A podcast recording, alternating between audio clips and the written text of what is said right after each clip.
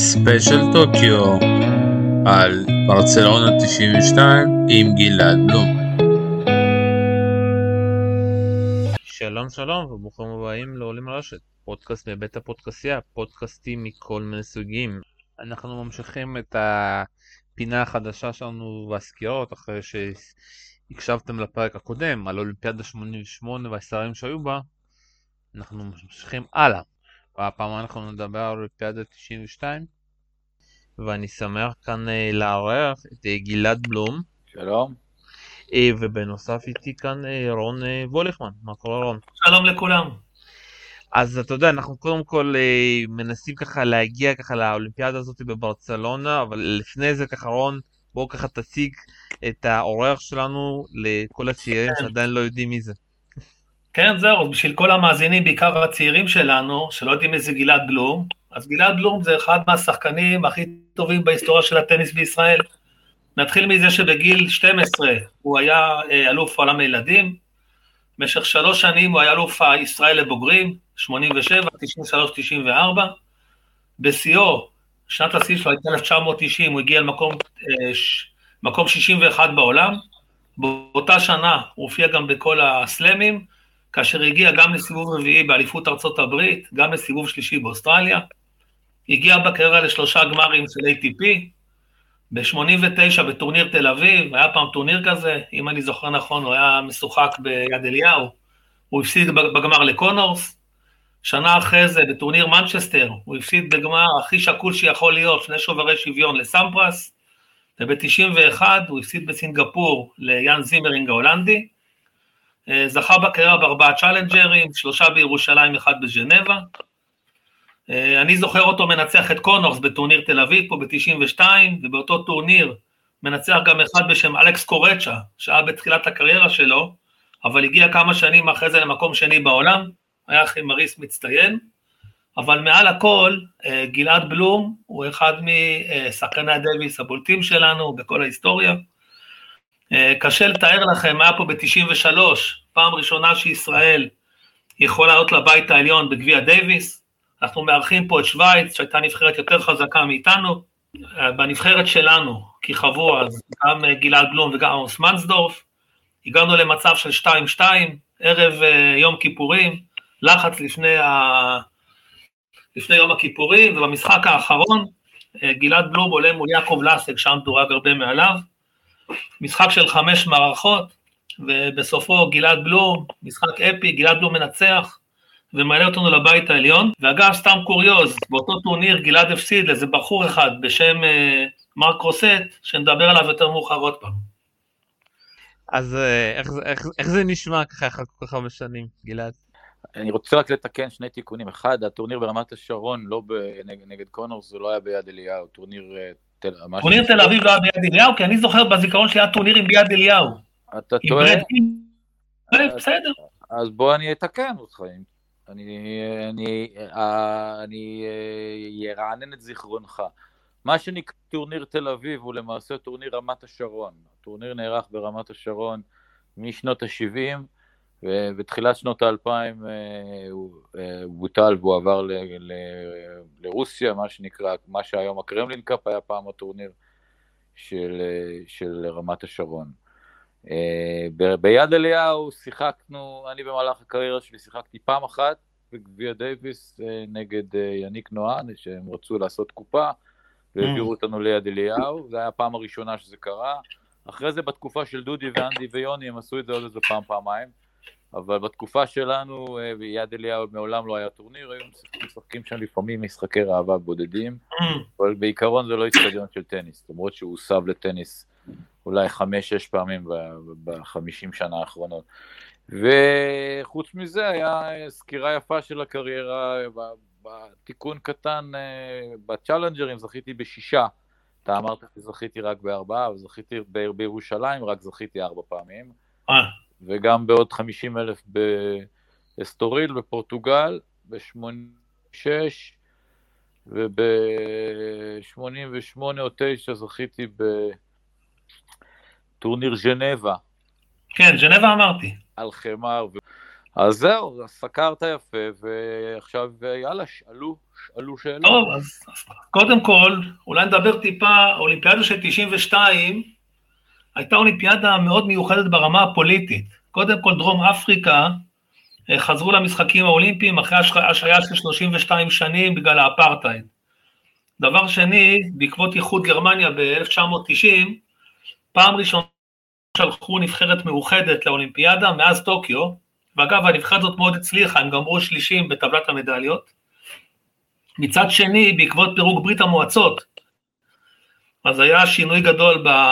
נעלם, נעלמה ברית המועצות ששתה באולימפיאדות לפני זה, במקומה הופיעו שלוש הרפובליקות הבלטיות, אסטוניה, לטביה וליטא, כל אחת בנפרד, ויתר הרפובליקות שהרכיבו את ברית המועצות השתתפו באיזה נבחרת שנקראה המשלחת המאוחדת, ולבסוף, בגלל שיוגוסלביה התפרקה באותה שנה, אז שלוש נבחרות הגיעו, שזה בוסניה, סלובניה וקרואטיה, כאשר סרביה למשל, אה, הושעתה מהמשחקים בגלל המלחמה, ופה ושם היו ספורטאים בודדים שהגיעו ממונטנגרו, מסרביה, והם התחרו תחת הדגל האולימפי כמשתתפים עצמאיים. עכשיו השאלה, האם את כל זה אתם הרגשתם באוניברסיטה, באולימפיאדה? איך זה הורגש, או שכאילו זה היה שקוף למשתמש, מה שנקרא? אה, קודם כל זה הורגש. ברמה, כל מי שקצת התעניין וקרא עיתונים, אז, אז זה הורגש. ברמה האישית שלי, אני הרגשתי את זה בגלל שהחבר הכי טוב שלי בסבב, בזמנו ועד היום אנחנו שומרים על קשר בשנות החמישים שלנו, הוא אה, שחקן עבר בשם ברונו אורסר, והוא אה, גדל כמובן כיוגוסלבי, יוגוסלביה הישנה, אבל מה, מהיום שפגשתי אותו, שזה היה בגיל 12, הוא אה, אמר לי, אל תקרא לי לעולם יוגוסלבי. הוא אמר לי, אני קרואטי. כן. ואחרי כמה שנים אה, באמת התפתחה שם המלחמה, ואני, יצא לי להיות בקרואטיה לבקר אותו כמה פעמים. הוא היה מקורב מאוד לנשיא תורג'מן, שנפטר לפני כמה שנים. ברונו, באותה שנה של 92, הוא כבר פרש מטניס, פרש בגיל צעיר, והוא היה המאמן של נבחרת קרואטיה, כפי שהזכרת, שזו הייתה הפעם הראשונה שקרואטיה השתתפה כמדינה עצמאית. הוא בא לשם עם גורן איוונישביץ וגורן פרפיץ', אם אתה זוכר את השם הזה. כן, בטח. הייתי איתם בגלל, בגלל הנסיבות המוזרות שהיו לי, שהגעתי לאולימפיאדה ללא מאמן וגם ללא פרטנר בזוגות שהבריז לי אה, עמוס פשוט הגיע, הסתבר לי שעמוס הגיע פצוע. הוא נפצע, הוא נפצע. הוא הגיע פצוע, ואילצו כן. אותו לבוא. אני לא ידעתי את זה, אני הייתי האחרון שידע את זה. למרות שישנתי איתו בחדר, אה, כאילו, הוא הגיע והיינו בטקס פתיחה, והכל אה, היה סבבה, ואז קמנו למחרת בבוקר, והוא אמר לי, אני עולה למטוס, יש לי פציעה ברגל, ואז התברר לי שהוא פשוט היה פצוע מהטורניר הקודם, בסבב, והוא לא רצה לבוא, אבל האיגוד האולימפי אמר לו, הוועד האולימפי אמר לו, אתה חייב ללכת. זה אולימפיאדה, אז הוא אמר, אבל אני פצוע, ואמרו, תיסע, ואז שמה תגיד שאתה פצוע, ו... אז זה מה שקרה, אז נתקעתי לבד, בלי מאמן, והחברים הכי טובים שלי היו קרואטים, גורן אה, וברונו, והתאמנתי איתם כל השבוע, עם פרפץ' ועם איוונישביץ', והסתובבתי איתם בביתן של הקרואטים, ודיברתי עם רזן פטרוביץ', זיכרונו לברכה, וקוקוץ' וכל החבר'ה הקרואטים, שנדמה לי שהם גם עשו מדליה אה, באותה, באותו... אה, הגיוני. אבל מה שאני זוכר, כי ברונו בתור מאמן נכנס להיסטוריה של, של קרואטיה וגורן, שני הגורנים, פרפץ' ואיוונישוויץ, הם הגיעו לחצי הגמר ולקחו את המדליה, את המקום, מקום השלישי, ניצחו את המשחק על מדליית כן, ארד, כן. הם היו אלה שהביאו את המדליה הראשונה לקרואטיה החדשה, המתחדשת. אז אני ראיתי את זה קורה ו- ושמחתי בשמחתם, כמו שאומרים. אבל אז אני רוצה קצת לקחת את זה אחורה, אתה יודע, יש את כל העניין הזה, אבל אז בוא נלך קצת אחורה, איך, אתה יודע, זה אולימפיאדה 92, עוד עדיין שישראל, אתה יודע, לא הייתה לה שום אה, מדליה, אפשר להגיד. איך אתם נסעים, כאילו, איך אתה ועמוס, כאילו, זה היה כאילו זה היה מין איזשהו כבוד להגיע לאולימפיאדה, או שזה עוד איזשהו טורניר שאנחנו חייבים להגיע? אז זהו, שעבורנו הטניסאים, בוא נגיד ככה, ב-88, שזה נהיה ענף רשמי, הרי ב-84 מנסדורף שיחק, אבל זה היה עדיין טורניר אהבה. נדמה לי שסטפן אדברג זכה בזהב. ב-88 שזה נהיה רשמי, אז כמובן, ש... כמובן שקפצנו על העגלה. נסעתי לשם, היה לי משחק מעולה אגב ב-88, הפסדתי 9-7 במערכה החמישית, אחרי חמש שעות. והחוויה האולימפית הייתה חוויה, גדלתי עליה כחובב ספורט. לפני שהתחלתי טניס, בשנות ה-70, היו כל מיני תוכניות כאלה בשחור לבן, על, על האולימפיאדות, אני זוכר שגדלתי על דרמות, והם היו, הרי לא היה לנו שידורים חיים בשנות ה-70 וזה כמעט, זה התחיל, היו, היו מסכמים את האולימפיאדה באיזה סרט של 60 דקות, עם ה highlights, ועל ההיילייטסים האלה גדלתי. כשהתחלתי לשחק טניס, אז הבנתי שטניס זה לא ספורט אולימפי, והחלום היה לשחק בווימבלדון, אתה מבין? ואז פתאום אומרים לך אולימפיאדה, אז אתה אומר וואלה, סבבה, היה לי badge אני אוכל ללכת לראות את המאה מטר, וזה בדיוק מה שעשיתי. הייתי באולימפיאדה, הסתובבתי בכפר, זה אווירה מחשמלת, זה יפה לראות עשרת אלפים אתלטים הכי טובים בעולם ולהיות חלק מזה. אקרדיטציה זה היה, בשביל חובב ספורט כמוני, זה היה גן עדן, אתה יודע.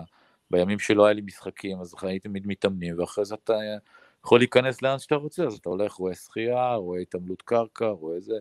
דברים שראיתי בטלוויזיה, גם ההתערבבות עם, עם שחקנים, עם, עם ספורטאים מענפים אחרים, גם במשלחת שלנו, שכל מיני היכרויות, אה, אתה יודע, cross fit, cross ספורטיביות כאלה, ו, וגם כן עם החבר'ה הבינלאומיים, אני זוכר, זה היה חוויה, המון אנשים צעירים ומתערבבים ומצטלמים, וזה חוויה לכל החיים, ללא ספק. אבל ב-92 לא הייתה לך שנה יותר מדי טובה, וכרטיס ליחידים זה ממש בשנייה האחרונה. מה שקרה זה שהדירוג שלי קצת ירד ביחידים, אבל בזוגות הייתי עדיין טוב. נכנסתי לאולימפיאדה עם עם הדירוג שלי בזוגות. אז כבר היה לי כרטיס לאולימפיאדה, אבל אמרתי, מה, אני, אני גם שחקן יחידים, אני הייתי בעיקר שחקן יחידים. הייתי גם וגם, לא הייתי כמו אנדי ויוני שרק בזוגות. הייתי משחק יחידים, גם הרבה זוגות כל שבוע, כי זה ענף שאהבתי מאוד, לקחתי ארבעה טורנירים גדולים בזוגות ו-11 צ'אלנג'רים. הייתה לי הצלחה גם בזוגות, אבל החשבתי את עצמי כשחקן יחידים, זו הייתה הגאווה שלי. אמרתי, מה, אני אסע לאולימפיאדה רק אה, לזוגות? אז היה טורניר קדם אולימפי בלילהמר. אני זוכר שזה היה כמו קוץ בתחת, כי זה היה באמצע עונת האספלט.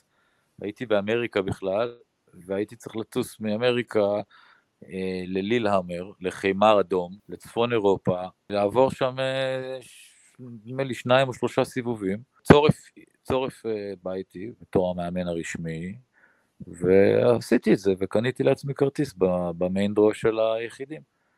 ואז אמרתי, סבבה, עכשיו יש לי אולימפיאדה מלאה, גם יחידים וגם זוגות, מה רע? הגעתי עם, עם אה, אופטימיות, אה, אבל אז קיבלתי את המפח שעמוס פצוע.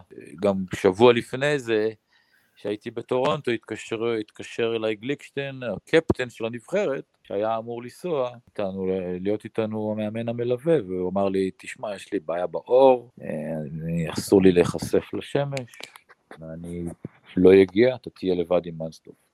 נראה לי כאילו הזוי, אמרתי לו, בסדר, מה עם צורף? הרי צורף עשה איתי את המוקדמות, אז זה רק הגיוני, הוא המאמן שלי מגיל אפס, הוא המאמן נבחרת הרשמי, כי גליקשטיין היה הקפטן. הם מכרו לי איזה לוקש, אה, היום אני רואה את זה כלוקש, כי הם אמרו לי, אקרדיטציה, שמה קרדיטציה, שלחו שחקן שעבר את המוקדמות האולימפיות, כלומר, קבעתי את הקריטריון, נכנסתי לאולימפיאדה ביחידים ובזוגות, והם התכוננו לשלוח אותנו בלי מאמן, שזה פשוט הזוי ברמות הזויות. כשאני חושב על זה אחורה, אז אני, זה, זה עדיין מרתיח את דמי קצת, אבל עברנו את זה. אתה, עכשיו אתה יודע למה שלמה צורף לא הגיע? אין לי מושג. אתה יכול לשאול את גליקשטיין, ואתה יכול לשאול אולי, אני לא יודע, אני לא יודע מה היה השיקול. הטיעון שגליקשטיין אמר לי זה אין זמן לעשות אקרדיטציה מבחינה ביטחונית, שזה בולשיט. זה היה שבוע, עשרה ימים לפני האולימפיאדה, עזוב אותך, זה מאמן נבחרת, מה הבא לעשות לו? תגיד, גלעד, אה, שאלה, אפרופו, דיברת על הקרואטים הרבה, אבל אתה היית באולימפיאדה, היו מסביבך כמה משחקן, מהספורטאים גדולים ברמה היסטורית. קאר לואיס התחרה, קאר לואיס הרי גמר את הקריירה עם תשע, בשחייה היה את מת ביונדי, שהיה לו שמונה זהב, ויטלי צ'רבו עם שש זהב, שטפי גרף בטניס. זאת אומרת, גם, גם היה איתכם סמפרס, אבל אז הוא היה בתחילת הקריירה, עוד לא הבינו לאיפה הוא יגיע. יש להם יחס אחר לספורטאים כאלה, מעמד אחר? או שאחד כמו קרלו אתה רואה אותו מסתובב, גם כן מעשן עם הקרואטים ב... לא יודע איפה. לא, אתה לא רואה אותו. ה Dream Team בכלל היו, הם לא היו ב village. ה Dream Team היו במלון מפואר שלהם בעיר. אני מעריך שגם קרל לואיס, אנשים כאלה בקליבר שלו, אולי היה להם איזה סוויטה במלון, היה להם איזה דיל שהם לא בזה, כי לא ראיתי אותו מסתובב. Mm. אני במקרה הסתובבתי עם הקרואטים, וכל הנבחרת הקרואטית ישבו שם כל ערב ועישנו סיגריות עד שתיים בלילה ודיברו על ספורט. ומדי פעם אני הצטרפתי אליהם בתוקף זה שהייתי חבר של הטניסאים הקרואטים. אתה יודע, כולם שם סחבקים. עם המשלחת הישראלית פחות התערבבתי, כולם היו שם, אתה יודע, וינגייטיסטים כאלה, מהענפים כן. האולימפיים, שהם לא ענפי כדור, זה, זה אנשים אה, מסוג אחר. אנחנו היינו, אתה יודע, טניסאים, כדור, אה, שחקני כדור, זה, זה, גם אנחנו, בשבילנו, אמרת, זה היה יותר אה, עוד טורניר. בוא, נ, בוא נדבר קצת אה, על, אה, אתה יודע, על המשחקים שלך. אה, משחק ראשון, אתה יודע, מול ויידה, על החיימר, עם כל הבלגן שאין לך מאמן, איך מתכוננים, אתה יודע, באותו אה, זמן, אתה יודע, לא היה יוטיוב, אתם מכירים בסבב מכל שחקן, איך מתכוננים, כאילו, אתה יודע, איך באים, כאילו, יש טקטיקה? קודם כל, אני מכיר את ויידה, הוא שיחק פחות או יותר בשנים שאני שיחקתי, טיפה יותר מבוגר ממני, ואולי בשנתיים יותר מבוגר ממני, אבל אני זוכר אותו גם מהנוער וגם כל הקריירה שלנו הייתה בשנים מקבילות. ידעתי מי הוא, הוא ידע מי אני, אז זה לא היה שום סוד. זה היה עוד טורניר, לא big deal. זה שלא הייתי מאמן, זה לא היה הנקודה. אני הרבה טורנירים בחיים שלי שיחקתי בלי מאמן, והגעתי לגמרים וזכיתי גם בלי מאמן. זה לא הנקודה, הנקודה היא שהייתי באולימפיאדה, שהצגתי את ישראל, שלקחתי זמן מהסבב הפרטי שלי, לקחתי שבוע, הקדשתי לעשות קדם מוקדמות, הפסדתי כסף, לא שילמו לי על זה. עוד בשבוע של ברצלונה ויתרתי על טורניר בסבב שהייתי יכול להרוויח בו. אולימפיאדה, שזה פסגת החלומות של אותו, של כל ספורטאי, לבוא ולהגיע, שהמאמן שלי שיושב איתי זה אה, דודי קושניר, זיכרונו לברכה, המאמן של רוגל נחום, כאשר, כאשר מול ויידה יושב המאמן מילוסלב מצ'יר, שהיה מספר 4 בעולם, זה שניצחתי את המשחק זה, זה רק אירוני או אבסורדי או... whatever you want to call it. אתה כן. מבין? זה לא הנקודה. לא, לא, אני... בלי מאמן אני יודע לשחק בלי מאמן. אני מבין, לא. עובדה שניצחתי. זה נשמע לי קצת, אתה יודע, הזוי, אם אנחנו עכשיו, אתה יודע, אנחנו עכשיו ב-2021. אני לא חושב שיש ספורטאי בכל ההיסטוריה של האולימפיאדות שהגיע לאולימפיאדה בלי מאמן. מ-1908, תבדוק, אתה היסטוריון. לא, אני אומר, כאילו, אנחנו חושבים עכשיו על 2021, אתה יודע, כל השחקנים יש להם מאמן אישי, כמה מאמנים אישיים, ועוד הביאו להם... אבל כ... גם, אבל ב-88 כן הייתי מאמן. וב-92, כשאני הייתי, אז אני הייתי הספורטאי היחיד בכפר האולימפי שהיה בלי מאמן. זה לא ש... זה לא שאז אף אחד לא היה לו כן, מאמן. כן, לא, אנחנו... זה... גם אז זה היה הזוי, אתה מבין? אני מבין לגמרי. אה, ואחרי זה המשחק הזה אתה פוגש אה, מדורג די בכיר. אני מבקש לא לדבר על המשחק הזה ולא להזכיר אותו, בבקשה, תודה. כן, אני יודע שזה לה... הרעיון, אבל אין הרבה מה לדבר על המשחק הזה. לא, אבל תראה, קודם כל חשוב להגיד, הגעת להתמודד עם דואג מספר אחד בעולם, שהיה בשנים האלה השחקן ביפר הכי טוב בעולם. על המשטח שהכי, ש, שעליו הוא זכה בפרנץ' אופן פעמיים. כן, הוא זכה פעמיים בשלושה גמרים, הוא סך הכל הגיע ב- בשלוש שנים לשבעה גמרי סלם, לקח ארבע פעמים, ב-92 אגב, קצת לפני, הוא לקח את, את צרפת, הוא לקח את רומא באותה שנה. הוא היה השחקן החמר הכי טוב בעולם באותו רגע. כן, הוא, הוא היה בכלל השחקן הכי טוב בעולם, גם על קשים הוא לדעתי הכי טוב בעולם. כן, לא, לא היה לי סיכוי. זה, זה אגב כאן מאוד מדהים, כי בשנים 91-93 הוא הגיע ל-22 גמרים, כאשר יתר הקריירה שלו ביחד, במשך איזה שמונה שנים, הוא הגיע רק לעוד 14 גמרים. הוא היה בשנים האלה בחמישה גמרי מאסטרס, לקח את כולם, לקח ארבעה סלמים בשבעה גמרים, ופתאום הוא דעך. גם היה כמובן אה, הרבה שבועות, 58 שבועות בראש הדירוג העולמי. הוא איבד, הוא אה, הוא איבד את התשוקה, אני זוכר שהיה לו איזה שנה שהוא התחיל לקרוא ספר באמצע המשחק, מרוב שהוא השתעמם. זה היה 90 ב-94, נו, 94 הוא נפל חזק. אז אה, קודם כל זה לא בושה להפסיד לשחקן כזה. לא, זה לא בושה, אני, אני, אני לא אמרתי בושה, אמרתי פשוט כן. אין, לי הרבה מה לדווח מהמשחק הזה, כי זה היה משחק שגם עליתי נגד שחקן שהמצ'אפ שנגדו היה לא טוב, הוא ניצח אותי בסיבוב שלישי באוסטרליה, 6-3, 6-3, 6-3, אבל הרגשתי שממש המצ'אפ שלו איתי היה מושלם בשבילו ולא טוב בשבילי. גם על משטח שלא הכי התאים לי כל כך, וגם עליתי עם הרגשות תסכול ועצבים, ועליתי בלי נשמה כזה, עליתי, הרגשתי שעליתי למשחק הזה בלי נשמה, כי הרגשתי שאני עולה ו- והרגשות, הרגשות חררה כאלה שהיו, שהטרידו אותי במהלך המשחק, במקום פשוט לנסות ל- לעשות את המקסימום, ולא שיחקתי רע, שיחקתי לא רע במשחק הזה. היה לי פעם את- הקלטת של המשחק הזה, כמעט כל משחקון הגיע לשוויון ונקודות טובות, אבל, אבל אה, לא הצלחתי לקחת הרבה משחקונים, אז, אז בסופו של דבר השמדתי את הקלטת, ואין אין זיכרון יותר למשחק הזה. לא, לא, כן, זה משחק שאין מה לזכור אותו באמת. אבל, למרות שמה שמעניין, אני אומר לך, לא שיחקתי גרוע. כן, היה, משח... היה נקודות, הקהל נהנה, הקהל נהנה, כי היו הרבה נקודות עם 20, 30, 40 חבטות, רק שאת רובן הגדול הפסדתי. כן. בעיקר, בעיקר בשוויונות וב break פוינטים, לא, לא הצלחתי, אתה יודע, כל פעם היה game point, break point, game point, break ועוד פעם לא הצלחתי, ואז זה תסכל אותי לחלוטין.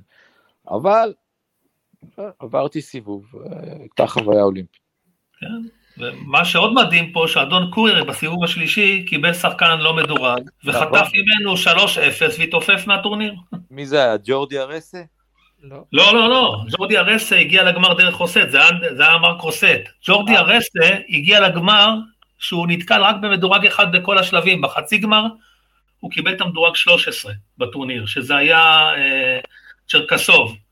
דווקא אדון אה, רוסט קיבל הרבה מדורגים וניצח את כולם. הוא העיף את, אה, את אה, קורייר בסיבוב השלישי, גם העיף אותו ב-3-0. לא שהיה שם יותר מדי שקול המשחק. זהו, זה עניין של, של מצ'אפים. כן. זה- לא, אני חושב שהוא תפס את השבוע של עשה החיים לו, שלו. רוסט. לא, לא, רוסה תפס את השבוע של החיים שלו, זה, הערכה שלי. לא, זה לא רק שבוע של החיים, הוא היה שחקן top. כן, אבל אתה יודע, מה, מעבר לטורניר הזה, מה הוא עשה בחיים שלו? הוא לא, הוא הגיע- 10, הוא היה top 10. אה, הוא הגיע לא top בגלל- 10, לא נכון, הוא בשיא- הגיע למקום תשיעי, אבל באותה שנה הוא היה 35 בעולם. להגיע למקום 9, הוא הגיע לא בגלל שהוא לקח את הזהב בברצלונה. נכון, זה לא היה באותה שנה. לא קשור בכלל גם, אם זה היה באותה שנה זה לא היה עוזר לו בגלל שלא נתנו נקודות. לא, לא, לדעתי כן היה נקודות דווקא, לא היה כסף, היה נקודות. לא היה נקודות בשנה הזאת.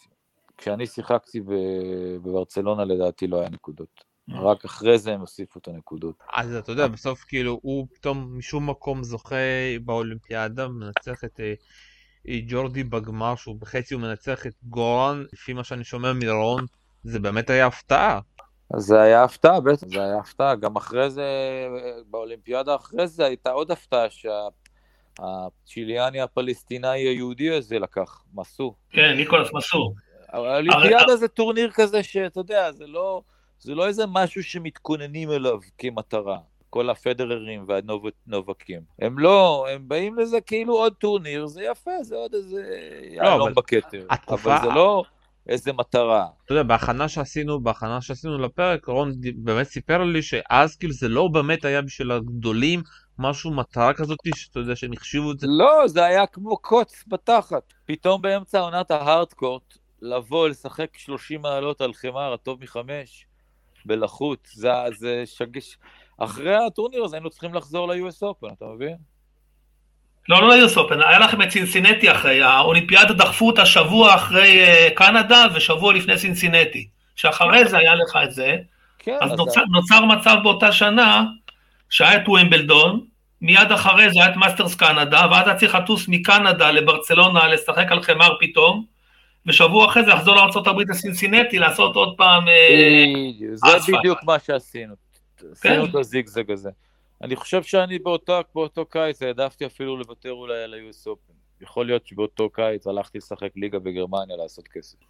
אנחנו רוצים לשאול, כבר דיברנו, דיברנו על המעמד טורניר הטניס האולימפי, אולי היה לו מעמד מול טורנירי הסלמים, כי גם לא נתנו כסף, וכמו שאתה אומר, לא היה נקודות. אני הייתי בתחושה תמיד בשנים ההם, שהרבה מהשחקנים הבכירים לא רוצים להגיע, ואם הם מגיעים, הם מגיעים כאילו הם עושים טובה לאנושות. זה בדיוק ככה. לא רוצים לשחק. עכשיו, זה היה מדהים, כי זה היה בגברים, זה לא היה בנשים.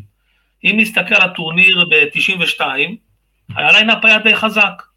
סך הכל, אם אנחנו מסתכלים על התקופה הזאת, הייתה תקופה של שליטה אמריקאית בטניס. רואים ששלושה מששת המדורגים הראשונים ושניים משלושת הראשונים היו אמריקאים.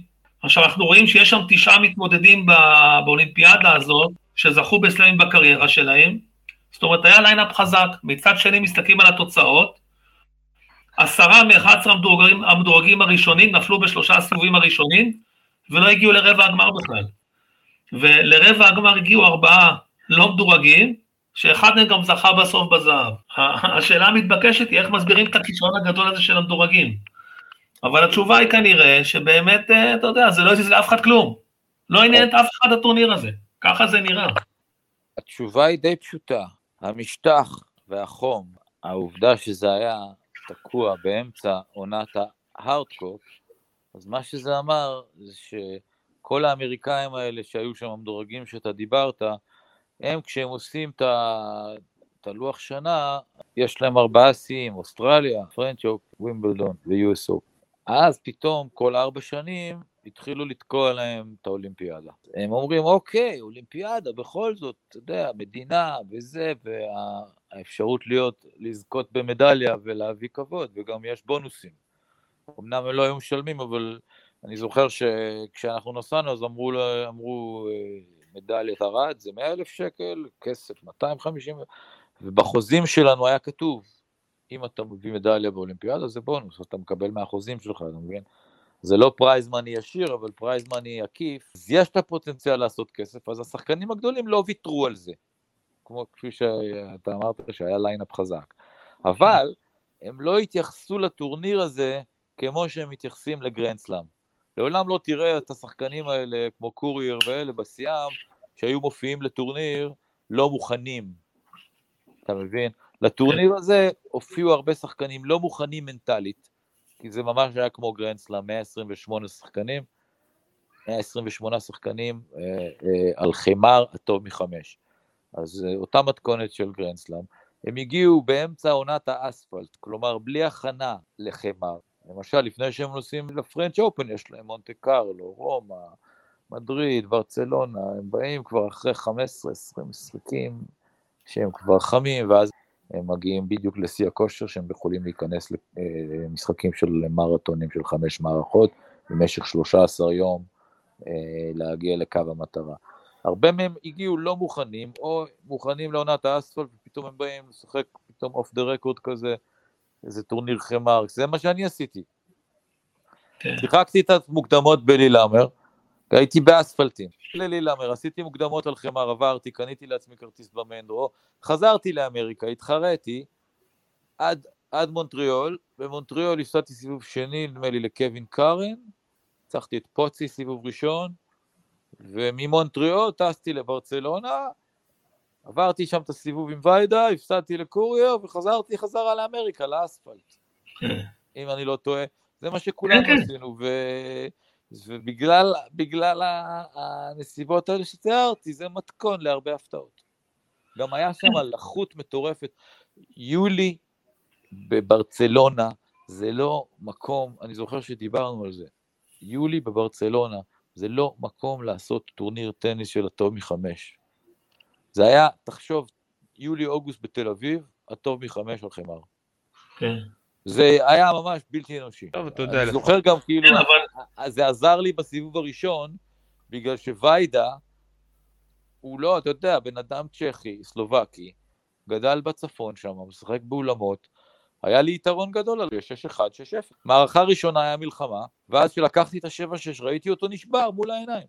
מצ'יר ישב מולו, לא היה לו מה לעשות, הבן אדם היה גמור פיזית. דודית קושניר אה, הביא לניצחון. אבל אתה יודע, גלעד, מה אני משתגע? כל מה שאתה אומר זה נכון, אבל בטורניר הזה גם בדורג 11 היה סרג'י ברוגרה. סרג'י ברוגרה, שחקן ספרדי, מכיר את המזג אוויר, חמר מופת, לקח שלושה אה, רולנד גרוסים, כולל שנה אחרי ושנתיים אחרי. לקח פעמיים מונטה קרלו, לק... הפסיד גם במונטה קרלו פעם אחת. נו, אז מה. זה, זה לא אומר כלום. והוא הפסיד סיבוב שני, בבית שלו, מול הקהל הביתי, בבית, בטמפרטורה שהוא ואף סיבוב שני. למי הוא הפסיד? הוא הפסיד להולנדי, קוברמנס, מרק קוברמנס. כן? הפסיד לו. בסיבוב השני. זה הפתעה. שיחקתי נגד קוברמן בווימבלדון. אה, זה הפתעה. וברור שזה הפתעה, ותבין, זה גם לא תגיד שהוא מזלזל, כי ב-96 הבורגר הזה כן, לקח את הכסף. אתה- אתה אה, מדבר כאילו שלא קורות הפתעות. זה טניס, זה יפה, זה מה שיפה פה. כן. קורות הפתעות. בואו קצת נדבר, אה, אתה יודע, יש את הטניס וזה, אתה צריך, כאילו, אתה מסיים את המשחק שלך אה, אחרי ההפסד שלך, יש לך כבר כרטיס? איך זה עובד באמת? או שאתה רוצה להישאר עוד קצת, לראות משחקים, לראות, אה, אה, להישאר קצת? אתה ברגע שאתה נכנס לכפר האולימפי נותנים לך אקרדיטציה של שחקן. באקרדיטציה הזאת אתה יכול להיכנס לכל מתקן שמשוחק בו טורניר, אתה בא עם האקרדיטציה הזאת ויש מקום מוקצה לספורטאים עצמם, יציע כזה ש... שהספורטאים, ככה זה היה ב... בסיאול, זה היה קצת שונה. בברצלונה. בסיאול כל הכפר האולימפי היה במקשה אחת, בברצלונה היה כל מיני, אתה יודע, השייט היה 40 קילומטר משם בכלל, אה, דברים כאלה, הכדורסל בכלל היה בחלק השני של העיר, אבל אה, כעיקרון אתה מסתובב ויש לך גישה, יש שם ארוחות 24 שעות, אני לא מגזים. יש אה, אוהל בגודל של פוטבול, אתה נכנס 24 שעות. לא משנה, אתה ארבע בבוקר, ויש לך אה, מאכלים מכל המדינות שמשתתפות. לכל מדינה שהשתתפה היה דוכן שלה. ואז אתה עובר בופה, אם בא לך אוכל תאילנדי, או, או מונגולי, או ישראלי, או איטלקי. כמובן שהדוכן של האיטלקים היה הכי פופולרי. כולם רצו פסטה. אה, והם היו, אתה יודע, לכל אה, דוכן היה טבח אותנטי מהמדינה, שהכין לספורטאים את האוכל שהם אוהבים. אתה יודע, שחקני כדורסל אה, מסיימים משחק ב-10-11 בלילה, עושים מסאז', מתקלחים, עולים לאוטובוס עד שהם חוזרים לכפר כבר אחת בלילה, הם רעבים, שיחקו 40 דקות, אז הם הולכים, אוכלים כמו בהמות עד שתיים בלילה. בכל שעה, ש... או אם יש לך אימון בשמונה בבוקר, אז אתה צריך לאכול בחמש בבוקר, אתה מבין? אז יש לך גישה לזה, וברגע שאתה ספורטאי, אפילו שהפסדת, אז המדינה, אה, המשלחת מעודדת אותך. אני כמובן, איך שהפסדתי, פשוט עליתי על המטוס הראשון. אה, באולימפיאדה הראשונה, בסיאול, שהייתי רוקי והתלהב, אחרי שהפסדתי בסיבוב השני עם עמוס בזוגות, אז נשארתי עוד כמה ימים כדי לחוות את החוויה, הלכתי לראות את קארל לואיס בגמר 100 מטר, הלכתי לראות את השחייה, הלכתי לראות את המתעמלות הישראליות בהתעמלות קרקע, אבל בברצלונה חתכתי ממש אחרי ההפסד, במחרת טסתי, לא רציתי להיות שם, כאילו התנאים היו, אתה יודע, אתה רגיל מהסבב למלונות, חמישה כוכבים, אתה בא לאולימפיאד, נותנים לך חדר כזה בלי מזגן, יולי-אוגוסט בברצלונה, אתה מבין? אז אתה, לא, ברגע שאתה מפסיד, אתה רוצה ללכת הביתה, ל, ל, ל, גם היה לי עוד טורניר, אתה יודע, זה היה עוד תחנה, זה לא ש... אבל, אה, אבל מי שהיה רוצה להישאר, היה יכול להישאר עד היום האחרון, כי היה, יש כזה דבר שנקרא טקס סיום, טקס סיום האולימפיאדה, שהמדינה מארחת משקיעה מיליארדים בטקס הזה, שאני בחיים שלי לא ראיתי, ואני לא מכיר אף ספורטאי שנשאר עד היום האחרון של האולימפיאדה, אבל יש כמה כאלה. המשלחות מעודדות אותך להישאר, כי הן רוצות ש- שתהיה נציגות, נציגות ביום האחרון, אבל לא, אתה יודע, אם הייתי רוצה הייתי יכול להישאר. שמעתי שגם היה מאוד קשה, גם בטקס הפתיחה, להיות שם כמה שעות אה, טובות על הדשא. טקס פתיחה זה סיוט, טקס פתיחה זה סיוט, שניהם היו, אני זוכר אותם כטראומה. גם ב-88 וגם ב-92, ואני זוכר שעברתי את הטראומה הזאת גם במכבייה. ב-1985 היה פעם דבר כזה שנקרא מכבייה. ברור, אני מעריך במשחקי שעדיין... הפועל, זה היה במשחקי הפועל. נכון, כינוס הפועל. כן. יש לי זהב, יש לי זהב בכינוס הפועל 1983 בבוגרים. שזה היה יותר מחובק, כי כינוס הפועל הביא ספורטאים מעולם, המכבייה נכון. רק יהודים, אז היה הרבה יותר קל לנצח. נכון. אני, יש לי, יש לי כסף ב-85 במכבייה, הפסדתי למאנסדורף, וב-83 יש לי זהב בכינוס הפועל, זכיתי, אה, ניצחתי את שי פוני בגמר. אבל כינוס הפועל זה היה, אה, אתה יודע, סוציאליזם, כן, אין, הבד- אין הבדלי דת, מין וכל המדינות. במכבייה הייתי צריך לנצח שבעה יהודים חיוורים. אתה יודע, פתאום בסיבוב השני, אני זוכר, בא לי אה, אולימפיאדה ברמת שרון, ביולי. בא לי איזה יהודי שוודי, סיבוב שני, אתה מבין? יהודי משוודיה. אתה מבין? הוא הקיא כבר במערכה השנייה. אגב, רק תדעו, מכבייה מכבייה, מהמכבייה יצאו מרק ספיץ, שזכה אחרי זה בשבע מדליות אה, זהב בשחייה, ומהמכבייה ב-1980 יצאו דיוויד בלאט ווילי סימס. הגיעו לא- למכבי חיפה ועברו למכבי תל אביב אחר כך, אה, סימס. לא רק זה, גם אני אלך איתך אחורה בענף שאני מתמחה בו, אז אה, דיק סבט זכה ב-66, ב-65, אם אני לא טועה, 69 תום אוקר זכה, שהיה top 10 בעולם ואלוף גרנדסלאם בזה, וב-80 ו... ב-77 סטיב קרולוביץ לקח, כן, וב-81 גליקשטיין לקח, ואת מי הוא לקח בגמר? נו, את ברד גילברט. כן, ברד גיבר, נכון. וב-85 מנסדורף אה, לקח אותי בגמר, ואחרי זה, זה כבר ב-89 ומעלה, אני כבר לא זוכר. הייתה פחות נציגות במכבייה של שחקנים אה, מהסבב. גלעד, אתה יודע, דיברנו, אתה יודע, על כל הדברים מאחור, ממה שהיה, אבל בסופו של דבר 92 אנחנו זוכרים בעיקר בגלל המדליה הראשונה שלנו, היא כמובן עם יעל ארד, ואחרי זה אורן סמג'ה. שתי המדליות הראשונות, יעל ארד לקחה את הכסף, ויום אחרי זה אורן סמאג'ה לקח את הארד. ולך יש סיפור מעניין עם אה, יעל ארד, אז בוא תספר אותו.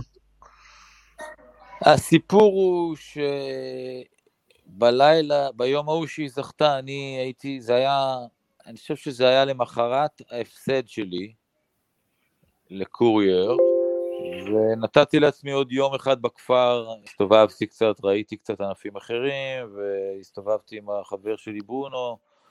אז בסוף היום, ממש קרוב קצות חזרתי, היה שם את האיש ביטחון בביט, בביתן, ושאלתי אותו, נו, מה, מה, מה חדש? אז הוא אמר לי, מה, אתה, אתה גנוב ויש מדליה לישראל? אמרתי לו, וואלה, מה אתה מדבר איתי? ואז הוא סיפר לי שירד, אה, יעל ארד זכתה.